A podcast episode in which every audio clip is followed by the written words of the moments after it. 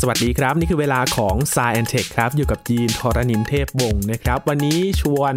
ฟังเรื่องสมองของเรากันอีกครั้งหนึ่งครับ มาเกี่ยวข้องกับภาวะสมองล้านะครับ ภาวะสมองล้านี้เกิดจากอะไรมีปัจจัยอะไรที่ทำให้เกิดภาวะสมองล้าได้ วันนี้จะมาคุยกันกับอาจารย์พงศกรสายเพชรใน Sci and Tech วันนี้ครับ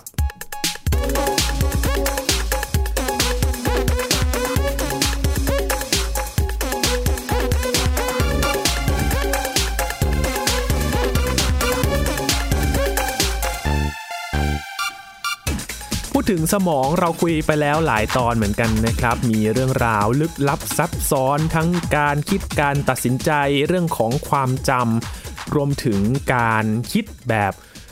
เร็วคิดแบบต้องทบทวนมีหลายอย่างมากเลยครับ และงานวิจัยที่เกี่ยวข้องกับสมองนี้ก็มีหลาย ๆ กลุ่มที่เขา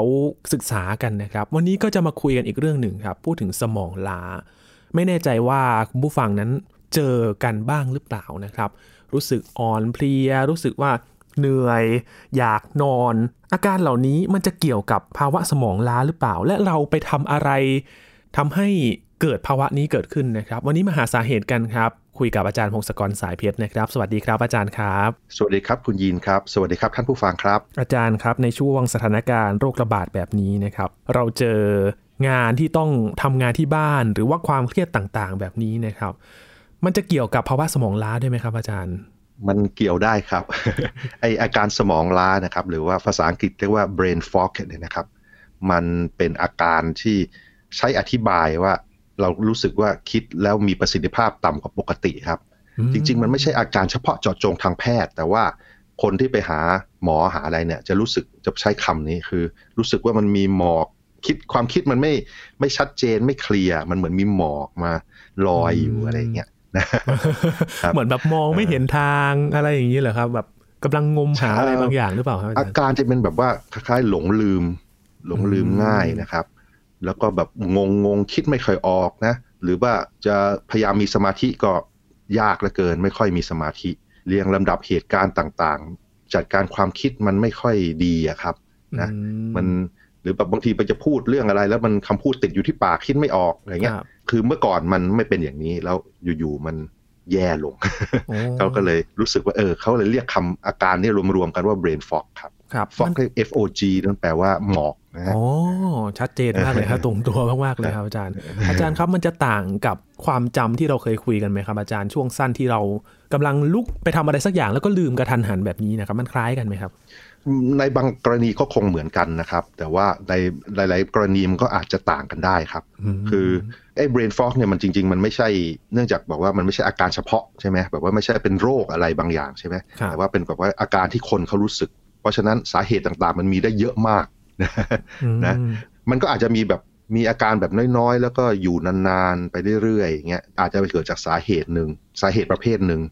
แต่ว่าอาจจะเกิดอาการแบบรวดเร็ว แล้วก็มันแย่ลงอย่างรวดเร็ว ถ้าแย่อย่างรวดเร็วเนี่ย รีบไปหาแพทย์ไปหาหมอเลยนะเพราะมันอาจจะเกิดจากโรคร้ายอะไรบางอย่างได้ครับอันนั้นก็เป็นสาเหตุว่าพวกอีกพวกหนึ่งนะครับ ถ้าจะไปตรวจเนี่ย สมมุติว่าเราไปคุยกับคุณหมอแล้วแล้วบอกว่ามันมีอาการหลงหลงลืมลืมคิดไม่ออกอะไรต่างๆเนี่ยแล้วถ้าอาการมันเกิดอย่างรวดเร็วเนี่ยเขาก็อาจจะต้องมีการตรวจคลื่นสมอง ดูการทำงานของสมองว่าระบบในสมองมัน ผิดปกติไหมแล้วมีอาการชักอะไรต่างๆไหมอาจจะต้องตรวจ CT MRI ดูว่ามันมีการบาดเจ็บในสมองไหม หรือมีเนื้องอกในสมอง มีโรคอื่น ๆ ในสมองหรือเปล่า หรือว่าเช็คเลือด ตรวจเลือด ดูสารเคมีต่างๆ ในเลือด ดูว่ามันมีเอ่อเขาเรียก cancer marker คือบอกว่ามีมะเร็งอะไรบางอย่างหรือเปล่า หรือฮอร์โมนต่างๆ ที่มันควรจะ มีค่าต่างๆ มันผิดปกติไปไหมครับเอ่อน้ำตาลเยอะไปไหมคือแบบว่าเป็นเบาหวานเยอะขึ้นมาอย่างเงี้ยโอ้หรือมีการติดเชื้อหรือเปล่า การทำงานของอวัยวะตับไตไทรอยด์ปกติหรือเปล่าเนี่ยแหละคือถ้าเกิดอาการมันเกิดขึ้นอย่างรวดเร็วอย่างเงี้ยไปหาหมออาจจะตรวจอย่างนี้อืม แต่ว่าถ้ามันค่อยๆเราเป็นไปเรื่อยๆช้าๆนานๆ มันก็อาจจะเกิดจากสาเหตุอื่นๆได้อีกอืมเยอะไปหมดเลยครับเท่ากับว่าอาการแบบนี้เนี่ยเหมือนเราอยู่ในทางแพร่งหรือเปล่าครับอาจารย์ มันสามารถแยกไปหลาย ๆ ทางว่าสรุปแล้วจะเป็นอะไรใช่ครับใช่ มันเกิดได้หลายแบบมาก ในที่สุดเนี่ยมันตอนจบคือสมองมันทำงานผิดปกติไป ผิดปกติไปจากที่ควรจะเป็น ซึ่งสาเหตุที่ทำให้มันผิดปกติมันมีได้เยอะแยะมากเลย ยกตัวอย่างนะ เช่นตั้งครรภ์อืมแค่ตั้งครรภ์เนี่ยฮอร์โมนต่างๆมันเปลี่ยนอย่างรวดเร็วเลยนะครับในการทำงานของร่างกายมันเปลี่ยนไปเยอะ เพราะฉะนั้นถ้าไปตรวจดูสัมภาษณ์คุณแม่หลาย ๆ คนเนี่ยที่ขณะตั้งครรภ์เนี่ยความจำอะไรต่างๆ อาจจะผิดปกติไปได้นะอืมอ่านอกจากนี้ก็มียกตัวอย่างโรคในสมองและระบบประสาททั้งหลายเนี่ยเต็มไปหมดเลย ซึ่งอันนี้ก็ต้องตรวจต่อไปนะครับครับมันอาจจะเกิดจากหลาย ๆ แบบมากนะหรือการกินยาแพ้ยา เพราะว่าบางทีรักษาโรคอื่นแล้วต้องกินยาเนี่ยแล้วไอ้ยานี่ปรากฏว่ามีปฏิกิริยากับเราทำให้เรางงงงงๆอะไรเงี้ยก็มันก็เป็นสาเหตุได้อืมการรักษาทั้งหลายเนี่ยที่แบบมีสารเคมีอะไรเพิ่มเติมเข้าไปในร่างกาย มันก็อาจจะเป็นสาเหตุได้ หรือแม้แต่การรักษาโรคต่างๆ เช่นมะเร็งที่เรารักษากันตอนนี้ก็ที่ใหญ่ๆก็มีการผ่าตัด แล้วก็มีการฉายแสงฉายรังสี เข้าไปฆ่าเซลล์มะเร็ง หรือให้สารเคมีคีโมเทอราปีเป็น สารเคมีที่ฉีดเข้าไปแล้วไปฆ่าเซลล์มะเร็งพวกเนี้ยไอ้พวกเนี้ยไอ้รังสีหรือสารเคมีในคีโม การรักษาคีโมเนี่ยมันไปยุ่งกับการทำงานของสมองได้ ผู้ป่วยที่รักษามะเร็งเนี่ยก็มีอาการพวกสมองล้าเนี่ยเยอะเหมือนกันนะครับ เรื่องอื่นๆก็ยังมีอีกเยอะเลยเดี๋ยวค่อยๆเล่าไปทีละอันนะครับผมอาการซึมเศร้าอืมนะอาการซึมเศร้าคนที่มีอาการซึมเศร้าเนี่ย ซึ่งมันเป็นมันเป็นโรคจริงๆนะคือแบบสามารถรักษาได้ ถ้าเกิดใครมีอาการซึมเศร้าเนี่ยก็ ลองไปปรึกษาแพทย์ นักจิตวิทยา อาจจะพูดคุยแล้วก็รักษาด้วยยาบางคนเนี่ยได้สารเคมีได้ลิเธียมอะไรเข้าไปปุ๊บมันดีขึ้นเลยนะมคือมันไม่จำเป็นต้องนั่งซึมเศร้าอย่างนั้น แต่ขณะที่ซึมเศร้าเนี่ย สมองก็จะทำงานแบบไม่ปกติแหละมันก็จะคิดอะไรคิดในเรื่องประหลาดประหลาดๆได้ หรือย้ำคิดย้ำทำอะไรบางอย่างได้ หรือว่าความจงความจำแบบมันหายไปอะไรเงี้ยมันเป็นไปได้เพราะถ้าเรามีอาการซึมเศร้านะครับ อาการที่แบบว่าเกี่ยวกับการเหนื่อยเหนื่อยล้าเรื้อรัง ถ้าภาษาอังกฤษเขาเรียก chronic fatigue syndrome นะ หลายๆ คนเนี่ยเวลาทำงาน ซึ่งผมก็เคยเป็นนะเออทำงานมันเหนื่อยแล้วอืมเบื่อแล้วมันมันหนักเหลือเกินมันมันอะหนัไรกเยอะแยะเหลือเกินมากมายใช่ใช่อันนี้ก็ต้องค่อยๆ พยายามรักษา มันก็บางทีมันก็รักษาไม่ได้หมด แต่ว่าบางทีมันก็ทำให้ดีขึ้นได้อืมอ่าปรึกษาแพทย์ปรึกษาจากนักจิตวิทยาออกกำลังกายออกกำลังกายเยอะๆบางทีมันช่วยได้ด้านนี้ แล้วบางทีก็มีการแนะนำรักษาด้วยยาด้วยนะอืมแต่ระหว่างทางเนี่ยถ้ามีอาการพวกเนี้ยมันก็สมองก็ทำงานผิดปกติอีกแหละครับโรคจากภูมิคุ้มกันตัวเอง ทั้งหลายเยอะแยะไปหมดเลยโรคลูปัสโรคเกี่ยวกับไขข้อโรค multiple sclerosis โรคที่แบบว่าภูมิคุ้มกันมันไปแทนที่จะทำลายเฉพาะเชื้อโรคและสิ่งแปลกปลอมนะ มันก็ทำลายเซลล์เราด้วย บางทีมันก็ไปยุ่งกับเซลล์ที่มันเกี่ยวข้องกับการคิดการวางแผนการทำความจำต่างๆ คือในคนที่มีโรคเหล่านี้เนี่ยพบว่าหลายสิบเปอร์เซ็นต์เหมือนกันที่มีอาการสมองล้า ก็ต้องหาทางรักษากันต่อไป แต่ละคนมันอาจจะตอบสนองต่อยาไม่เหมือนกันอีก มันมันยากปัญหาพวกนี้นะครับอืมอันต่อมาซึ่งเป็นเยอะมาก อาจจะเป็นอันดับหนึ่งเลยนะคือนอนไม่พอ โอ้นอนน่าไม่จะพอเป็นปัจจัยของคนส่วนใหญ่เลยนะครับ ที่เจอ ใช่ครับ คือมีการสำรวจกันเนี่ยคือแบบกลายเป็นว่าผู้ใหญ่ประมาณ 40%เนี่ย เกือบเกือบครึ่งหนึ่งอะนอนไม่พอครับ แล้วมันก็พอนอนไม่พอปุ๊บปัญหาต่างๆ ตามมาเยอะไปหมด นอกจากปัญหาทางร่างกายแล้วความรุมความดันอะไรต่างๆ นะ ก็มีไอ้เรื่องนี้แหละ สมองมันก็ทำงานประหลาดจำไม่ค่อยได้ อย่างแรกนี่คือแบบว่า มีมีหมอเคยบอกผมนะ คือบอกว่าถ้าเกิดจำอะไรไม่ค่อยได้งงๆ เนี่ย ถามตัวเองก่อนเลยว่านอนเยอะหรือเปล่า นอนได้ถึงวันละเจ็ดชั่วโมงไหมต่อคืนอืมซึ่งพอไปดูแล้วเออมันเยอะนะเพราะผมพยายามนอนมากขึ้นปุ๊บอาการมันก็ดีขึ้นนะ อีกอันหนึ่งที่บ่อยๆ ก็ขาดน้ำครับเวลาคนทำงานในออฟฟิศหรือว่าคนทำงานกลางแจ้งแล้วไม่ได้ดื่มน้ำเยอะๆเนี่ย พอสมองมันได้น้ำไม่อย่างที่ควรเนี่ย มันก็มีอาการอีกแล้วทำงานผิดปกติไปนะครับอืมอันนี้ก็น่าจะแก้ได้ก็คือเอาเอาขวดน้ำพกไปด้วย แล้วก็กินไปเรื่อยๆนะดื่มไปเรื่อยๆ วันละลิตรครึ่งสองลิตรอะไรอย่างนี้นะอืมครับ มีอีกสองสามอาการใหญ่ๆเนี่ยสองสามเรื่องใหญ่ๆก็มีเรื่องความเครียดครับโอ้โหนี่ก็อีกแล้วนะพอเราเป็นผู้ใหญ่ต้องทำงานต้องอะไรเงี้ยอืมก็ตามมาเลยครับความเครียดก็ทำให้ตามมาด้วย แล้วก็อาการหนึ่งที่ก็คือสมองล้านี่แหละครับเครียดแล้วก็เคยพูดคุยกันไปนะว่าจะทำยังไง ในอดีต ซึ่งจริง ๆ มันแก้ไม่ได้ง่ายๆหรอกเพราะไม่งั้นคนคงไม่เครียดใช่ไหมอืมครับแต่ว่าเราก็พยยายามทำได้ ช่วงนี้ด้วยครับอาจารย์ติดตามข่าวสารมีข่าวอะไรไม่รู้มากมาย แล้วก็มีอาการที่เขาเรียกว่า headline stress disorder ขึ้นมาด้วย จากการอ่านข่าวอีกก็เป็นเครียดอีกแบบหนึ่ง ใช่ครับใช่ ยกตัวอย่างถ้าเกิดเราไปดูในโซเชียลมีเดียเนี่ยข่าวเดียวกันมันถูกเสนอเข้าหัวเราซ้ำกันหลายรอบมากนะครับ ใช่ไหม มันเข้ามาอย่างน้อยสี่ห้ารอบอะบางทีเป็นสิบรอบ ถ้ามันเป็นข่าวร้ายอย่างเงี้ย มันจะคล้ายๆย้ำเตือนไปย้ำลงไปย้ำลงไปย้ำลงไป แล้วเราก็เครียดมากขึ้นเครียดมากขึ้นพอเครียดแล้วเราก็กลัวด้วยว่าเราหรือครอบครัวหรือคนรู้จักจะเป็นอะไรหรือเปล่าอะไรเงี้ยมันก็ไปกันใหญ่เลยอืมนะซึ่งทำยังไงตอนนี้ก็ต้องพยายามรักษาตัวเองใช่ไหมสมมุติเราอยู่ในสถานการณ์โรคระบาดอย่างเงี้ยเราจะทำยังไง ก็พยายามติดต่อพบผู้คนน้อยๆ อยู่ห่างๆกัน ในบ้านเองก็อยู่ห่างๆกันหน่อย ใส่หน้ากากไว้ในบ้านตอนนี้นะเพราะมีสายพันธุ์ประหลาดสายพันธุ์ใหม่ที่มันแพร่เก่งใช่ไหมเราก็พยายามทำให้มากที่สุดนะแล้วก็รอไปคือซื้อเวลาไป เพราะว่าทุกอย่างเนี่ยมันจะค่อยๆ ถูกจัดการและแก้ปัญหาไป แต่มันอาจจะใช้เวลาหน่อย เพราะฉะนั้นถ้าเกิดเรารอไปได้ สถานการณ์มันจะดีขึ้น เตียงมันจะพอมีมากขึ้นใช่ไหมครับนโยบายต่างๆ ที่มาช่วยมันจะดีขึ้น ยาก็เดินค่อยๆผลิต วัคซีนค่อยๆผลิตแล้ว มันจะค่อยๆ แก้ปัญหาไป เพราะฉะนั้นเราก็ต้องอยู่กับมันทำใจให้ได้ แล้วก็อย่าไปทำร้ายตัวเอง โดยการพยายามทำให้ตัวเครียดมากกว่า ที่มันต้องเป็นน่ะนะคือผมก็รู้ว่ามันก็พูดง่ายนะทำยากแต่ว่าก็ต้องพยายามทำไม่งั้นมันจะแย่กันมากขึ้นครับครับมีอีกอันซึ่งอ่านแล้วตลกมาก ผมไม่คิดเลยว่ามันจะเป็นไปได้ คือท้องผูกครับฮะ คนที่ท้องผูกแล้วมีท้องผูกอาการเกี่ยวกับสมองล้าครับมันปรากฏว่ามันมีมันไปด้วยกันนะ ปรากฏว่าสมมติฐานคือนักวิทยาศาสตร์และแพทย์ที่ศึกษาเนี่ยคือสารเคมีที่แบคทีเรียในลำไส้ผลิตเนี่ยมันอาจจะมีผลให้เกิดอาการอื่น ๆ ในร่างกายได้ครับแล้วก็มันมีระบบประสาทที่เชื่อมโยงระหว่างสมอง แล้วก็ลำไส้ด้วย มันก็เลยอาจจะมีการส่งสัญญาณอะไรบางอย่าง แล้วก็ไปทำให้สมองทำงานผิดปกติไป อันนี้ก็มีการศึกษาว่า เออ คนที่ท้องผูกนานๆท้องผูกบ่อยๆ บางทีจะมีอาการทางสมองตามมา เขาก็ไม่แน่ใจว่าตกลงมันเกิดจากสมองทำงานผิดปกติเลยท้องผูก หรือว่าท้องผูกก่อนแล้วทำให้เกิดผลไปกระทบที่สมองครับนะแต่ว่าก็มีการทดลองบางอัน ซึ่งมันดูเหมือนว่าดูเหมือนว่านะ มันเป็นสาเหตุมาจากท้องผูก คือคล้ายๆว่าอาจจะมีสารอะไรบางอย่าง หรือประเภทของแบคทีเรียบางอย่างที่อยู่ในลำไส้ในร่างกายเนี่ย มันทำให้เกิดผลกระทบไปถึงระบบสมองอะไรต่างๆ ของเราด้วยอืมคือมันเริ่มมีการรักษาเช่นแบบว่า บางทีมีการปลูกถ่ายแบคทีเรีย แบบว่าบางคนบางคนที่แบบว่าอาการดีตลอดเนี่ยเขาบางทีเขาจะเอาแบคทีเรียในลำไส้ก็คือในในลำไส้เล็กเนี่ยก็คืออุจจาระทั้งหลายนี่แหละนะกรองมาแล้วก็ทำให้ละลายน้ำแล้วแบคทีเรียเนี่ยไปใส่ในอีกคนที่มีอาการแย่ๆทางสมองและอื่นๆเนี่ย ปรากฏว่าบางทีมันดีขึ้น เขาก็เลยเนี่ยเลยเริ่มมีไอเดียว่าเออจริง ๆ มันอาจจะเป็นสารเคมีหรือประเภทแบคทีเรียที่อยู่ในลำไส้แต่ละคนก็ได้ แล้วตอนนี้ก็เลยเริ่มมีการศึกษากันเขาเรียกว่าไมโครไบโอม คือแบบว่าพูดถึงสิ่งมีชีวิตเล็ก ๆ ทั้งหลายที่อยู่ในร่างกายเราเนี่ยมันมีผลกับร่างกายเราอย่างไรบ้าง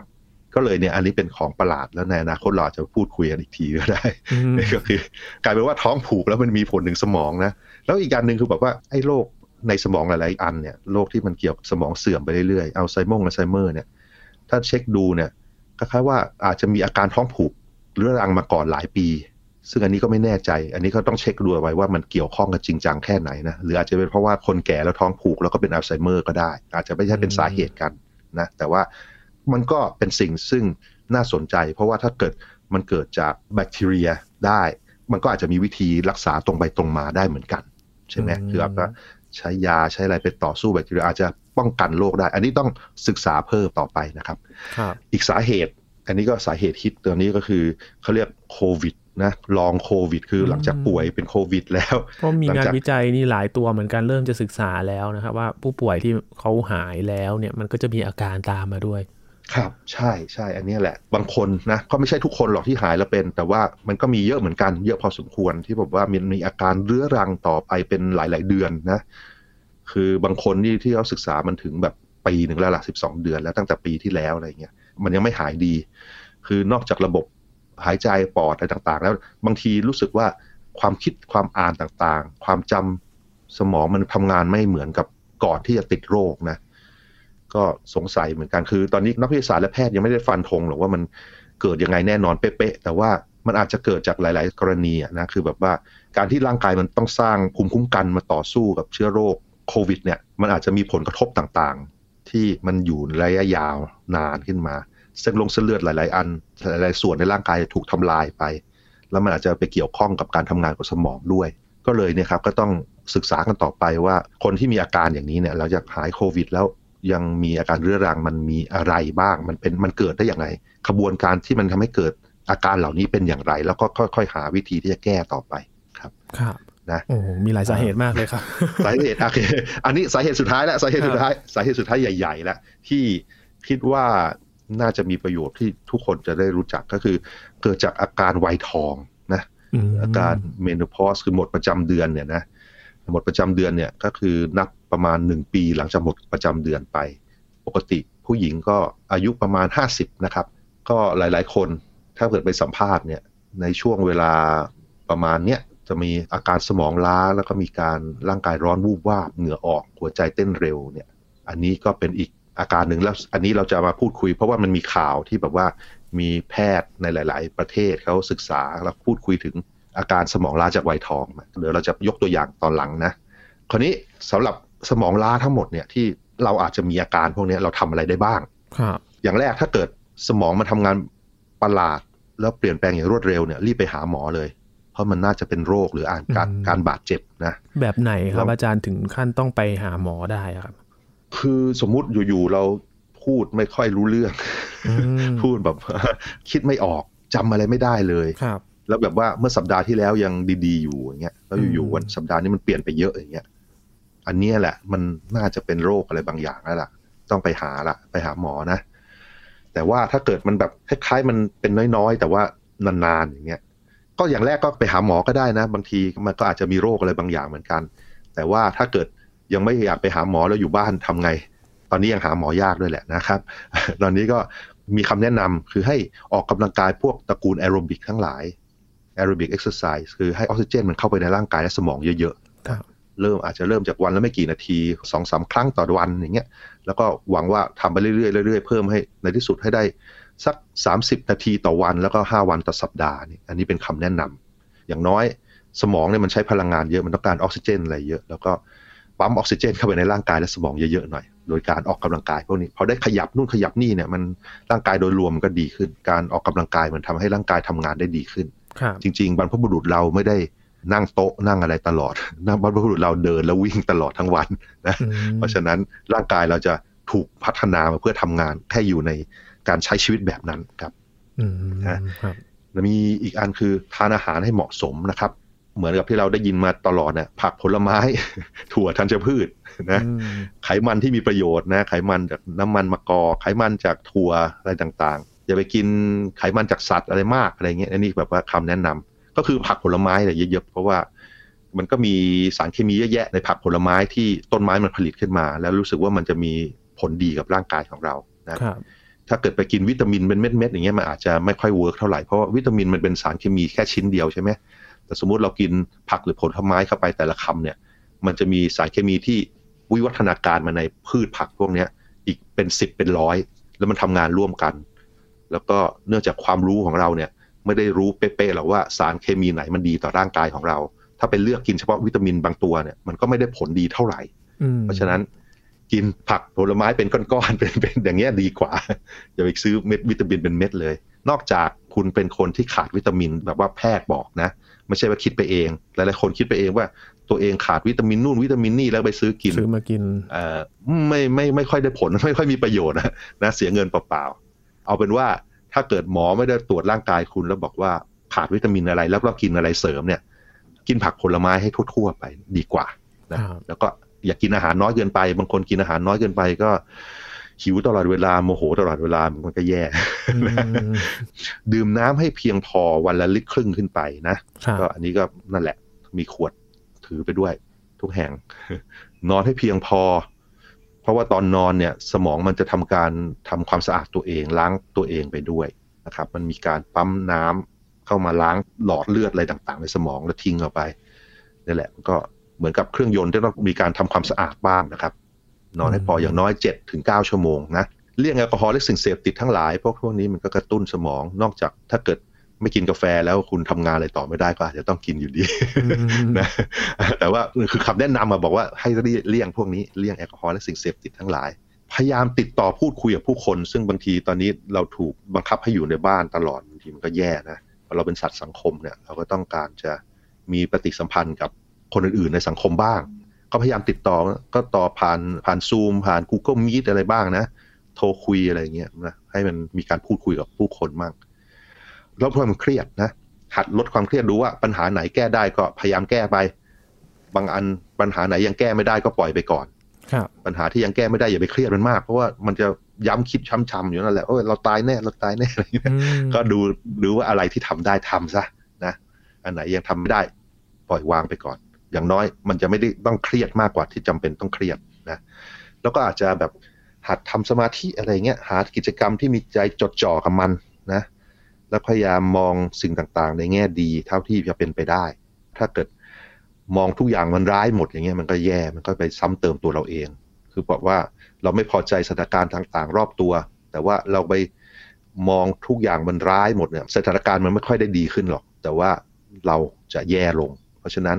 ถ้าเกิดเราเห็นแล้วว่าอะไรมันไม่ดี แล้วเราก็ต้องพยายามคิดว่าเราจะแก้ยังไงทำยังไง แล้วก็หาทางทำอย่า อย่าไปแบบด่าอย่างเดียวหรือว่าแบบไปไปอ่านแต่ข่าวร้ายอย่างเดียวนะครับ